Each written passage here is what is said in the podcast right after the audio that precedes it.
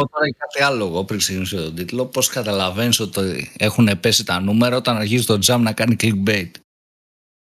Και καταλαβαίνεις ότι υπάρχει πρόβλημα. Όχι, εντάξει. Λοιπόν, καλά είμαστε ακόμα.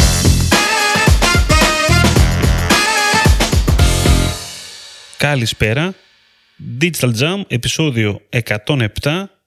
Είμαι ο Δημήτρης Ζαγαράκης, μαζί μου είναι ο Δημήτρης Καρατζής. Καλησπέρα. Είμαστε το podcast εδώ πέρα που μιλάει για το digital marketing και το e-commerce και γενικότερα ό,τι συγκαταλέγεται γύρω από αυτό το χώρο. Είπα να κάνω μια εισαγωγή για να μιλήσω για το podcast, γιατί δεν το κάνουμε συχνά. Ε. Λοιπόν, και σήμερα το θέμα της, του σημερινού podcast είναι. Πώς το είπα? Δεν θυμάσαι τον τίτλο σου, απίστευτο αυτό. Πώς να καταλάβεις ότι το περιεχόμενό σου αξίζει. Λοιπόν, ο τίτλος είναι λίγο clickbait, επίτηδες προφανώς, αλλά όντως θα σας πούμε πώς θα καταλάβεις το περιεχόμενό σου αν αξίζει. Και πάμε λίγο να το, να το συζητήσουμε λιγάκι αυτό, έτσι. Θα ήθελα να το πιάσουμε με την έννοια, ρε παιδί μου, του περιεχομένου, είτε ένα site, ένα blog, ένας publisher, ένας creator, οτιδήποτε μπορεί να είναι αυτό, αλλά σε μεγάλο βαθμό και ε, όταν αφορά creators από κάτι άλλο. Δηλαδή, μπορεί να είναι βίντεο, μπορεί να είναι YouTube, να είναι podcast, οτιδήποτε μπορεί να είναι αυτό, έτσι. Κάποια πράγματα που θα πούμε τώρα έχουν εφαρμογή και σε άλλα μέσα, δεν, δεν έχει μεγάλη διαφορά. Αρχικά να πούμε, ρε παιδί μου, ότι το, το πρώτο πράγμα που πρέπει να κάνουμε για το περιεχόμενό μας, είτε μιλάμε για site είτε για οτιδήποτε, είναι να μπορούμε να το κάνουμε δυνατό να το ξεχωρίσουμε. Δηλαδή, να έχουμε δημιουργήσει ε, κάποια tags, να έχουμε δημιουργήσει ίσως κάποια custom dimensions, κάποια goals, κάποια ε, events, ε, οτιδήποτε μπορεί να μας δώσει μια επιπλέον πληροφορία, ώστε να το φιλτράρουμε μετέπειτα αυτό το περιεχόμενο. Αρχικά η πληροφορία αυτή την ξεχωρίζουμε σε δύο μέρη, έτσι, όπως και στα Analytics. Είναι τα dimensions, δηλαδή είναι αυτά τα οποία είναι σταθερά, ας πούμε, η πηγή. Είναι ένα dimension, έτσι, το από πού ήρθε. Το μέσο. Το, το medium, το μέσο, το section, το, το tag, η κατηγορία. Κατηγορία, ρε παιδί μου. Ναι, ναι, σελίδα, ο, ο, οτιδήποτε μπορεί να είναι κάτι σαν, σαν κατηγορία, σαν tag ή σαν μια μεταβλητή ψηλοσταθερά, τέλος πάντων. Και μετά έχουμε τα metrics. Τα metrics τα οποία είναι από τη μία ό,τι metrics by default υπάρχουν σε μια πλατφόρμα analytics, που έχουν τα sessions, τα page views, οτιδήποτε έχει αξία και υπάρχει έτσι κι αλλιώς σε πληροφορία για μας. Και αυτά τα οποία τα δημιουργούμε εμείς. Τα δημιουργούμε για να μπορούμε να πάρουμε μια μέτρηση. Θα μπορεί να είναι ότι ένα event για την προβολή του βίντεο, μπορεί να είναι ένα event για ένα goal για το σκρολάρισμα, ώστε να καταλάβουμε ότι σκρόλαρε ο χρήστης μέχρι κάτω, ότι έμεινε πέντε λεπτά, οπότε είδε το περιεχόμενό μας, ξέρω εγώ, με τόση διάρκεια, ότι είδε πάνω από χι σελίδες, ότι βρέθηκε στο landing page που έχουμε ορίσει από αυτό το άρθρο, που έχουμε κάνει μια προτροπή εσωτερικά. Οι στόχοι μπορεί να είναι πάρα πολλοί. Σε κάθε περίπτωση αλλάζει και ανάλογα το σκοπό που έχουμε για αυτό το άρθρο. Το άρθρο, το περιεχόμενο. Κάποιο goal έτσι αγαπημένο σου, Δημήτρη? Σε μένα μου αρέσει πάρα πολύ το χρόνος πάνω στη σελίδα. Είναι πολύ ενδιαφέρον για περιεχόμενο. Ή αν είναι βίντεο, το πόσο κάθισε να δει το βίντεο, κατάλαβες. Δηλαδή μπορεί, ρε παιδί μου, να δημιουργήσουμε ένα περιεχόμενο το οποίο έχει δέκα χιλιάδες views και ένα άλλο περιεχόμενο το οποίο έχει πέντε χιλιάδες views. Αν όμως το περιεχόμενο με, τις πέντε χιλιάδες, με τα πέντε χιλιάδες views ε, έχει πολύ μεγαλύτερη ώρα που κάθισε και το είδε κάποιος, ε, νομίζω ότι είναι πιο πετυχημένο αυτό. Παρόλο που έχει λιγότερα views από όλα τα νούμερα, έχουμε χρήστη ο οποίος κάθισε και ξέρεις, επένδυσε ώρα να το δει. Άρα το άρεσε περισσότερο. Οπότε Σωστά. νιώθω πως και αυτό είναι έτσι πάρα πολύ σημαντικό. Αλλά νομίζω ότι πρέπει να πάμε εδώ έτσι ένα βήμα πίσω πριν πούμε τα goals. Να πάμε εδώ πέρα ένα, ένα βήμα πίσω πριν πούμε το κομμάτι των goals. Και να δούμε γιατί είναι χρήσιμο το να βρεις το περιεχόμενο το οποίο πηγαίνει καλύτερα στο τέλος της ημέρας. Γιατί είναι χρήσιμο να βρεις το περιεχόμενο που οι χρήστες τους τρελαίνονται γι' αυτό, ας πούμε, τους αρέσει περισσότερο. Και ακούγεται fundamental, νομίζω ότι δεν υπάρχει κάτι που είναι basic και κάτι που είναι advanced. Κάποια πράγματα για τον ανάλογα ποιον ρωτάς, για κάποιον θα είναι advanced, για κάποιον θα είναι basic, για κάποιον mm. δεν τα έχει ακούσει ποτέ στη ζωή του, κατάλαβες. Καλά τα λες, καλά τα λες. Οπότε... Λοιπόν, Οπότε να, πούμε στο βασικό, να πάμε στο βασικό πυλώνα, ότι μέσα από αυτό και μέσα από μερικά smart goals, μέσα από μερικά dashboard, πούμε μετά, μπορείς να αντιληφθείς από όλο έτσι το content που παράγεις, ήταν είσαι σελίδα αρθογραφική, ήταν έχεις blog μέσα στο e-shop σου, ήταν είναι τα social media posts σου, ήταν είσαι influencer και influencer στο Instagram, στο TikTok, στο YouTube, στο whatever, όπου θες εσύ, μπορείς να αντιληφθείς από όλο το περιεχόμενο που παράγεις στο τέλος της ημέρας ποιο είναι περισσότερο αρεστό στους χρήστες. Οπότε με αυτόν τον τρόπο ξέρεις και πού να κάνεις focus. Ανάλογα βέβαια με τα κέι πι άι σου. Μπορεί για κάποιον τα κέι πι άι να είναι τα views, μπορεί για κάποιον τα κέι πι άι να είναι τα likes, μπορεί για κάποιον το κέι πι άι είναι, να είναι τα ποιοτικά views ή τα ποιοτικά comments ή, ή comments από συγκεκριμένη μερίδα κοινού. Αλλά σίγουρα ε, όλοι δημιουργούμε κατά κάποιο τρόπο περιεχόμενο, είτε είμαστε e-shop, είτε είμαστε social media ε, σελίδα, είτε είμαστε news site, είτε είμαστε influencers, whatever, δημιουργούμε περιεχόμενο. Άρα είναι πάρα πολύ σημαντικό να δούμε ποιο περιεχόμενο αποδίδει και σε ποιους χρήστες, έτσι ώστε να αρχίσουμε να κάνουμε optimize το περιεχόμενο, όπως θα κάνουμε βελτιστοποίηση σε μια καμπάνια, έτσι αντίστοιχα θα κάνουμε και στα post μας. Άρα το να αντιληφθούμε το περιεχόμενο που αρέσει περισσότερο, θα δημιουργήσουμε δηλαδή παραπάνω περιεχόμενο σαν και αυτό και να βελτιστοποιήσουμε το ήδη υπάρχον περιεχόμενό μας, το να αρέσει περισσότερο στους χρήστες. Αυτός δεν είναι και ο στόχος όταν παράγουμε περιεχόμενο. Κοίτα, αρχικά είναι όπως είπες. Παίρνω metrics και δεδομένα για να, για να βελτιώσω το περιεχόμενό μου, για να δω τι ευκαιρίες έχει για να γράψω και άλλα πράγματα που ενδιαφέρουν το κοινό μου, για να δω ποιο περιεχόμενο βασικά με, μου εξυπηρετεί τις ανάγκες μου περισσότερο. Και πού θα μας βοηθήσει αυτό. Στο να κάνουμε καλύτερο περιεχόμενο, και αυτό σημαίνει, ρε παιδί μου, ότι και όλοι θα μπούμε έτσι στη διαδικασία να κάνουμε καλύτερο distribution του περιεχομένου, καλύτερο distribution του χρόνου μας. Λέγαμε και στο, σε προηγούμενο επεισόδιο την αρχή του Παρέτο, ότι το είκοσι τοις εκατό ενεργειών μας φέρνει ογδόντα τοις εκατό των αποτελεσμάτων. Οπότε mm, να μια έχει έτσι μια βάση. Είναι μια καλή περίπτωση Παρέτο να δούμε ότι πιο είκοσι τοις εκατό από το περιεχόμενό μας μας έχει φέρει, ξέρεις, τα περισσότερα views, τα περισσότερα likes, περισσότερο traffic, whatever. Άρα να επενδύσουμε περισσότερο σε αυτό. Ακριβώς. Για όλα αυτά που είπαμε όμως, για όλες αυτές τις ε, αυτές οι πληροφορίες βασικά να ικανοποιηθούν, ε, πρέπει αρχικά να έχουμε καλά δεδομένα, να μπορούμε να μετρήσουμε σωστά αυτά που έχουν αξία για μας. Δηλαδή, ok, πήγανε καλά τα άρθρα. Ποιας κατηγορίας τα άρθρα, ποιος τα έγραψε αυτά τα άρθρα, είχανε, και μετά να μπορούμε να, δηλαδή να τα φιλτράρουμε, να τα κάνουμε segment όσο καλύτερα μπορούμε. Έτσι. Άλλα άρθρα να τραβάνε τα social κοινά, άλλα τα οργανικά κοινά. Και αναλόγως με το breakdown που θα κάνουμε σιγά σιγά, να μπορέσουμε να καταλάβουμε πού θέλουμε να επενδύσουμε, τι είναι, τι είναι ποιοτικό για μας, τι δεν είναι ποιοτικό για μας, πού αξίζει να δώσω την προσοχή μου, πού δεν αξίζει να δώσω την προσοχή μου. Κάποια πράγματα προφανώς μετά δεν μπορείς να τα δεις στο κομμάτι του Analytics. Δηλαδή, θα δεις ένα άρθρο το οποίο δεν πήγε καλά. Ε, το κομμάτι της επαλήθευσης τώρα και του να κάτσεις να κάνεις σι αρ ο πάνω στο άρθρο ή βελτιστοποίησεις, εκεί εντάξει, θα σε βοηθήσει να καταλάβεις το εργαλείο. Ίσως από κάποια metrics, ας πούμε, ότι μπαίνει κόσμος, αλλά ο κόσμος αυτός φεύγει. Ε, δεν κάθεται να διαβάσει. Δηλαδή, σίγουρα μπορείς να καταλάβεις κάποια πράγματα αν ε, ο κόσμος φεύγει με το που βλέπει ένα άρθρο. Άρα, μάλλον δεν του δίνεις την πληροφορία που περίμενε.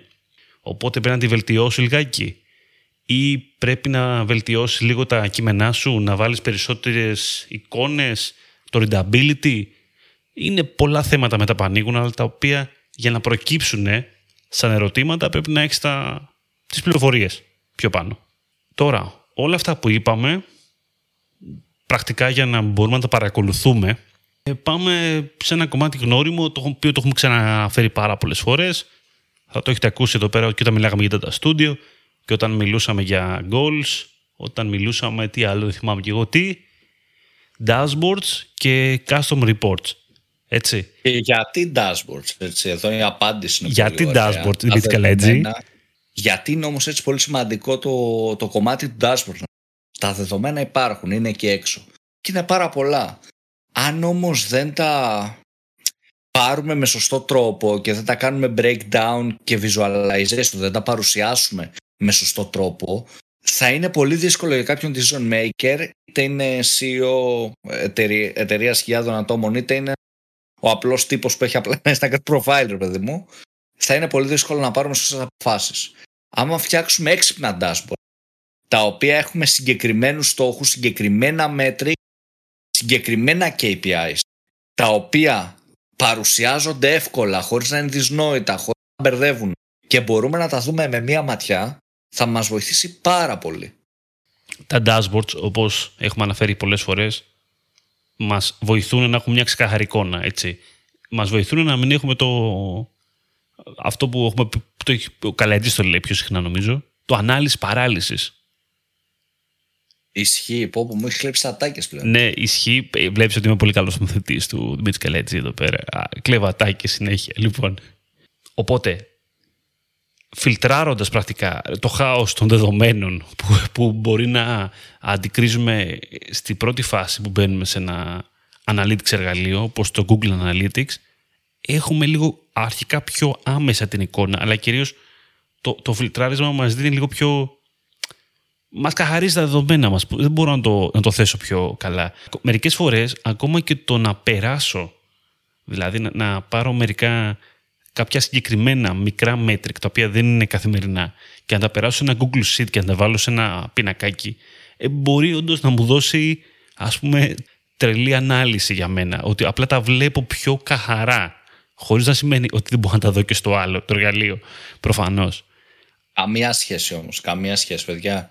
Όταν τα έχεις ένα, δύο, τρία σε σειρά, βγάζει νόημα ξαφνικά. Μπορείς να δεις τα patterns, τα μοτίβα, πολύ πιο εύκολα. Όταν ναι. είναι διάσπαρτα δεν δουλεύει, ρε παιδί μου.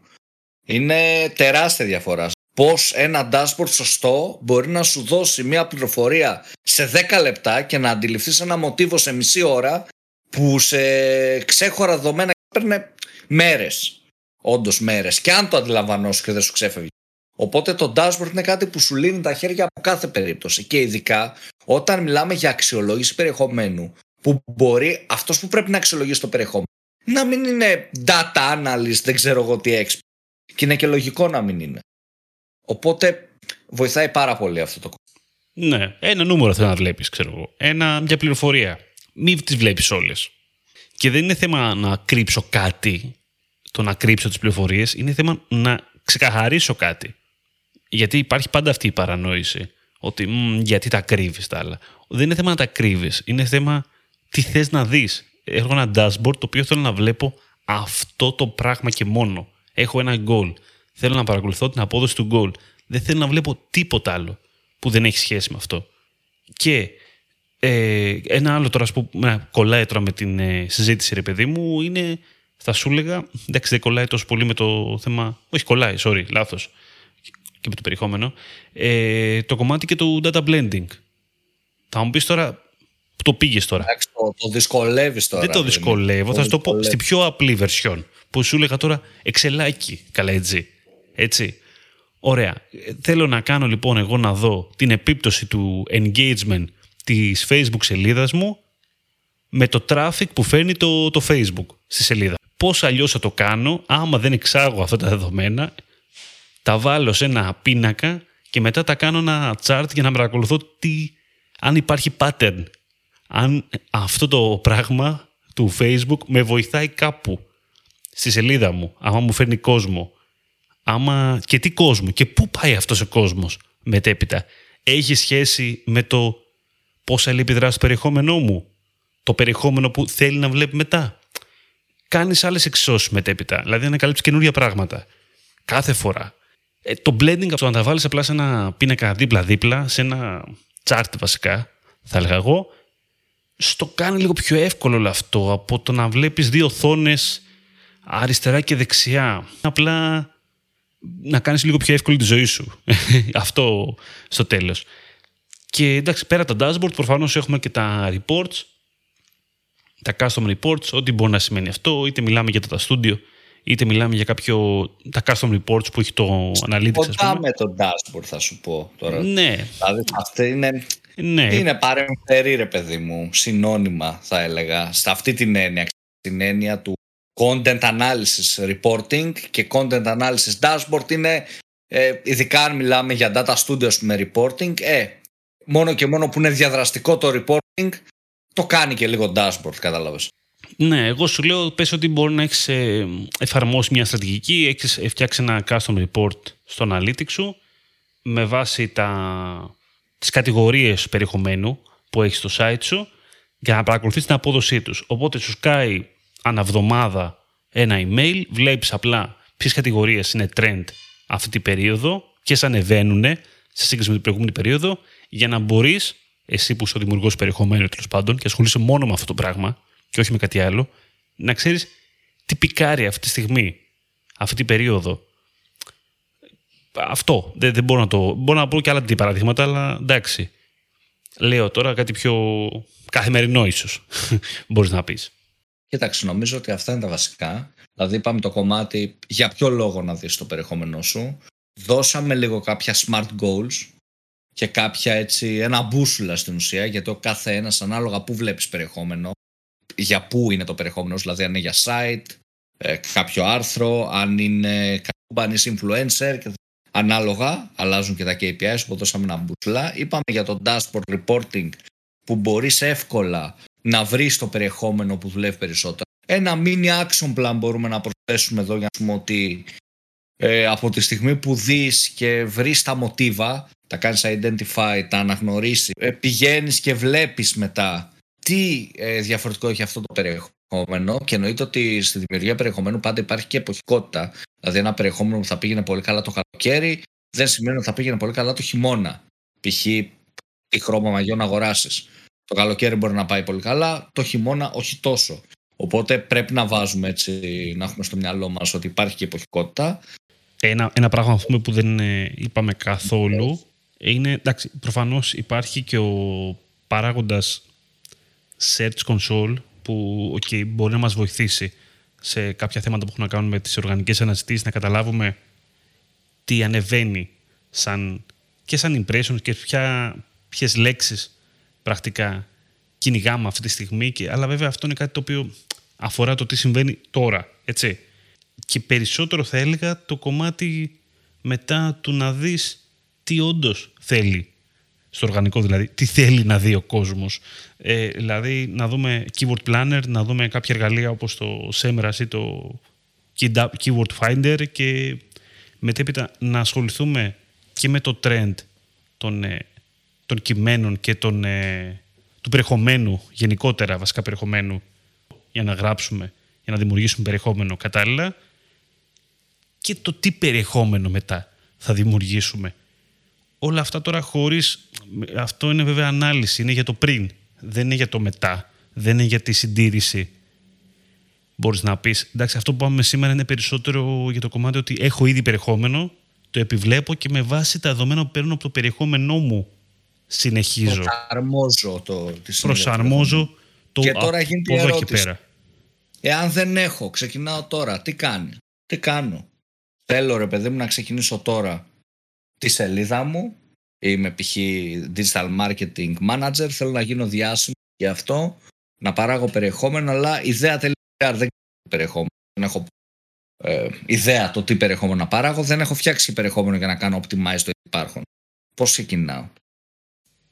Ε, εδώ ξεκάθαρα αρχικά υπάρχει, πρέπει να υπάρχει μια ιδέα, πιστεύω πάνω σε αυτό, οκ, okay, θέλω να γράψω. Τι θέλεις να γράψεις, τι σε ενδιαφέρει να γράψεις, τι μπορείς να γράψεις και να υποστηρίξεις και μετά αυτές όλες τις ιδέες σου να τις γράψεις σαν θεματικές.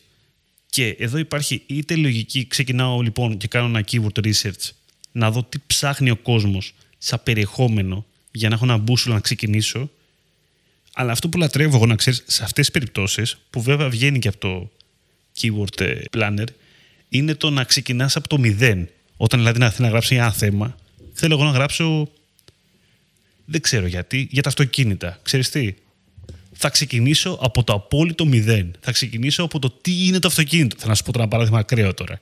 Τα βασικά για να καταλάβεις σιγά σιγά και να κάνεις specified και να κατευθυνθείς προς τα κάπου. Αυτό είναι πιο εύκολο με αυτή την έννοια. Ξεκινάς από κάτι πάρα πολύ γενικό και σιγά σιγά καταλαβαίνεις που υπάρχει μια ροή, που υπάρχει κάτι από τα δεδομένα σου και πηγαίνεις λίγο προς τα εκεί, που στην πράξη λειτουργούν τα πάντα έτσι. Συμφωνώ σε αυτό που λες. Εγώ θα δώσω μια άλλη συμβουλή όμως. Όπα. Σαν ο πιο, ο πιο ρομαντικός παρέας. γενικά θεωρώ ότι πρέπει στο τέλος της ημέρας το περιεχόμενο που παράγεις, τη δουλειά που κάνεις, το, την επιχείρηση που θα φτιάξεις, να την αγαπάς με κάποιο τρόπο, να τη γουστάρεις, ρε παιδί. Δηλαδή, αν παράγεις περιεχόμενο στα πρώτα σου βήματα και δεν το γουστάρεις, δεν νομίζω να πετύχεις ποτέ. Γιατί τι γίνεται, ακόμα και τους πετυχημένους influencer που θα δούμε τώρα, YouTubers κτλ, δεν ξεκίνησαν και ήταν πετυχημένοι. Είχαν ένα δύσκολο δρόμο μέχρι να φτάσουν. Δηλαδή, είχαν χίλια βιντεάκια που τα βλέπανε εκατό ψυχές. Δε και δέκα ψυχές, μου σου πω. Αν είχαν live streams στο Twitch και τους βλέπανε είκοσι άνθρωποι. Και πολλοί ήταν, αν τους βλέπανε είκοσι άνθρωποι, μπορεί και πέντε άνθρωποι. Και αυτό το κάνανε για τρία χρόνια. Καθώς καθίσανε τρία χρόνια που στην αρχή τους βλέπανε πέντε, μετά φτάσαν δέκα άτομα, εκ των οποίων εφτά και οκτώ ήταν γνωστοί, και μετά φτάσαν είκοσι άτομα. Μέχρι που να φτάσουν στο σημείο να πιάσουν χιλιάδες viewers, να κλείσουν χορηγίες, να ανεβάσουν τα κανάλια. Οπότε, εάν δεν το αγαπούσαν, θα το είχαν παρατήσει. Έτσι είναι και το κομμάτι δηλαδή του περιεχομένου, ειδικότερα. Πρέπει να σου αρέσει, να είναι ένα χόμπι σου, έτσι ώστε να παράγεις πολύ περιεχόμενο για αυτό που γουστάρεις και σιγά να γίνεις γνωστός.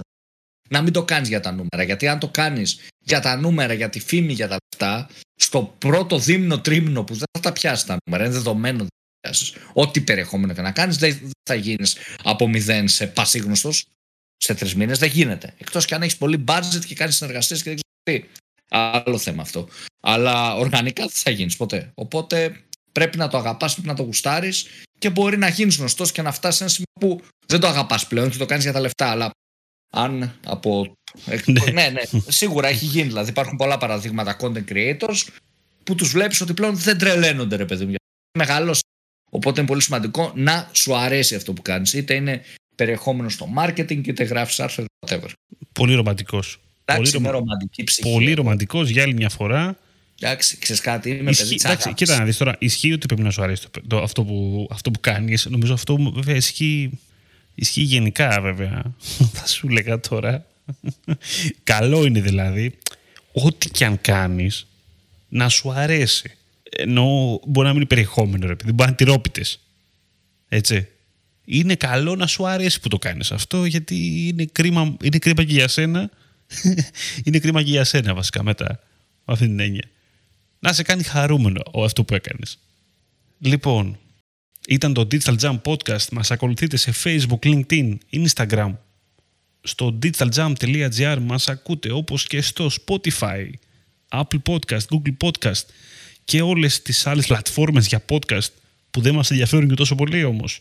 Αν μας ακούτε από το Spotify, by the way, έχει ένα καμπανάκι το Spotify, άμα μπείτε, το οποίο άμα το πατήσετε, σας στέλνει ένα push notification στο κινητό σας όταν βγαίνει καινούργιο επεισόδιο, το οποίο είναι πάρα πολύ καλό και πολύ χρήσιμο για να μην χρειάζεται να σας σπαμάρουμε τόσο πολύ ότι βγει καινούργιο επεισόδιο, έτσι. Γιατί δεν θέλουμε να σας σπαμάρουμε. Παρ' όλα αυτά, άμα θέλετε να σας σπαμάρουμε, κάντε follow στο Instagram, στο Facebook και στο LinkedIn, όπως είπαμε πιο πριν. Οκ, okay, οκ. Okay.